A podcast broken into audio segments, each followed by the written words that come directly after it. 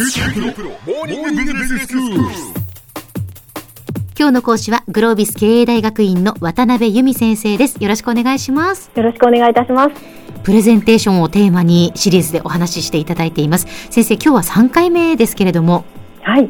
そうですね。第1回第2回でプレゼンのゴールとスタート地点を明確にするというお話をしてきました、はい、具体的にはプレゼンのゴールつまりご自身がプレゼンを行う目的を明確にした上で、うん、スタート地点としてプレゼン相手が何を知っていて何に興味があるのかなどプレゼン前の相手の状態を把握することが大切であるというお話をさせていただきました。はい。まあこれでゴールとスタートが決まったわけですよね。じゃあ次にその間をどうやってつないでいったらいいのかっていうことでしょうか。そうです。今日はスタート地点の聞き手をプレゼン後の目的のゴールまでどうやったら導けるのかを考えていきたいと思います。はい。ところでご自身が聞き手の側だったプレゼンを少し思い出してみてください。うん、これまで聞いたプレゼンの中でいまいちだったなと思うプレゼンはどんなプレゼンでしたか？ああ、そうですね。あの例えばこう内容がやはりその難しくてプレゼンをされる方は当然のように知っているけれども、はい、こちらがこう知識不足で知らない言葉がたくさん出てきたりとか、はい、そういう時はあ辛いなって思いますね。そうですよね実は聞き手をゴールまで導くのを邪魔する大きな敵は飽きとわからないモヤモヤの放置ということになります。うん、飽きっていうのは飽きてしまうっていうことですか？はい、飽きてしまうということです。わざわざ聞かなくてもよく知っている話を延々とされたり、自分に関係のない話をさせることが続くと誰でも飽きてしまいがちですよね。はいまた難しい言葉がたくさん出てきてわからないという場合も集中力が切れてしまってもういいかなとなってしまう可能性があります。まあ、そこでプレゼンをする立場で準備をする際にはこの逆飽きさせないということと聞き手の疑問を放置して置いてけぼりにしないということが大切になってきます。はいそのため自分でが言いたいことは一旦置いておいて聞き手の立場で何に興味がありそうか何を疑問に思いそうかということをしっかり考えるということがポイントになります。うんまあ、スタート地点でもやはりその聞き手を明確にイメージするっていうことがあのありましたけれども、はい、まあ、そこから先進めていくにもやっぱりその聞き手の立場になってどんなふうに思うのかどんなことに興味があるのかっていうのを想像するってことですね。そうですねもうおっしゃる通りですただ実はこれが結構難しいと考える方が多いです。うんまあ、というのも多くの場合話す人は自分の話す内容についてはすごくよく分かっていらっしゃいますので一般的な聞き手が疑問に感じそうなことを疑問に思うだろうなと推測すること自体が難しい場合があるんです。そうそうなんですよね、はい、その相手がえそれ何ですかっていうふうに聞かれてあそっかこれも説明した方が良かったんだっていうふうに思うことありますもんね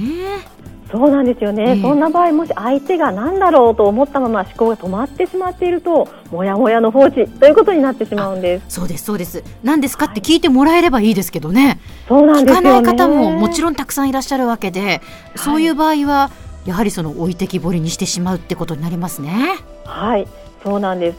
何かその相手の立場になって考えるときにポイントってあるんでしょうか？はい、プレゼンの場面に合わせて考えると良いかと思います。例えば代表的な場面として、うん、営業における提案のように同調や協力を求めるというプレゼン比較的皆さんされることが多いかなと思いますので、はい、このような場合であれば問題解決をする流れの視点を意識すると相手の興味や疑問を想像するのに役立つかなと思います。うん。その問題解決の流れっていうのはどういうものですか？具体的には何が問題か特にどこが問題なんだろうか原因は何かどうやって解決するのかどのように解決策を実行するのかという5点ほどの内容です。はあ、その問題を解決したいと思った時に考えることっていうことでしょうか？はいおっしゃる通りですこの一連の流れのどの部分を相手は疑問に思っているんだろうかということを想像しながら相手の興味疑問を具体的にご自身の中で考えていくことができます。はい。で相手の疑問は大なり小なり様々出てくると思うんですけれども、プレゼンで全てに答えるということは時間的にも難しいと思います、はい、そこで絞り込むことが必要になりますがこの絞り込む際のポイントは特に相手の関心が強いこと意外感のあることを優先することになります、うんうん、相手の関心が強いとか意外感のあること。まあそういうことだったら確かに興味を持ってこう聞いてくれそうですよね。はい。その興味や疑問の答えをまず考えてみようとここから始めるというイメージです。はい。まあ、これがプレゼンの際にお話しするメッセージということになるんですけれども、うん、実際のプレゼンの場では聞き手が疑問を口に出してなかなか言ってくれないと先ほどおっしゃった通りですよね。えー、ですので手が頭の中に浮かべる疑問をに答えていけるようにあらかじめご自身の中で準備しておくというようなイメージです。うん頭の中でこう一度会話のシミュレーションをしてみるっていうことでしょうか？はいそんなイメージです。うんところで同じことを言っているのに A さんが伝えるとすんなり納得されるのに別の B さんが伝えるとうまく伝わらないあるいは気分を害されてしまったなんてご経験はないでしょうか？これはありますよね。同じこと言ってるんだけどっていうことですよね。そうなんです。なんで人によって違うのかって疑問に思われる方多いんですけれども、うん、何が言いたかったのかよくわからなかったというふうに言われる方は一度分かりやすい表現になっているかということを見直してみていただけるというかと思います。はい。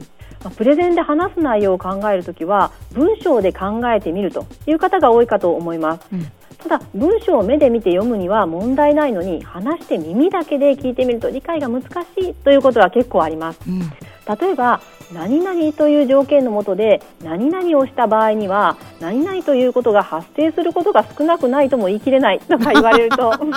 え結局どういうことって思いますよね。そうですよね、うんはい、ですので一文を短くしてみるとか単純な構造の文章にするといったことを心がけると非常に分かりやすくなるかなと思います。確かに。あの書き言葉でねこう、はい、読む場合とその話し言葉でそう人にこう耳でこう聞く場合っていうのは違うんですよね。そうなんですよね、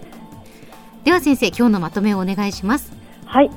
今日はプレゼンでは相手を飽きさせないことと聞き手の疑問を放置して置いてけぼりにしないことが大切であると。そのために聞き手の興味疑問をしっかり考えることが大事だよ。ということをお伝えしました、はい、また相手の興味疑問を想像する際には問題解決の流れなどの視点を活用して考えると疑問を想像しやすい。ということをお伝えしました。このようなことを意識しながら相手に何を伝えるかを考えてみてください今日の講師はグロービス経営大学院の渡辺由美先生でした。どうもありがとうございました。ありがとうございました。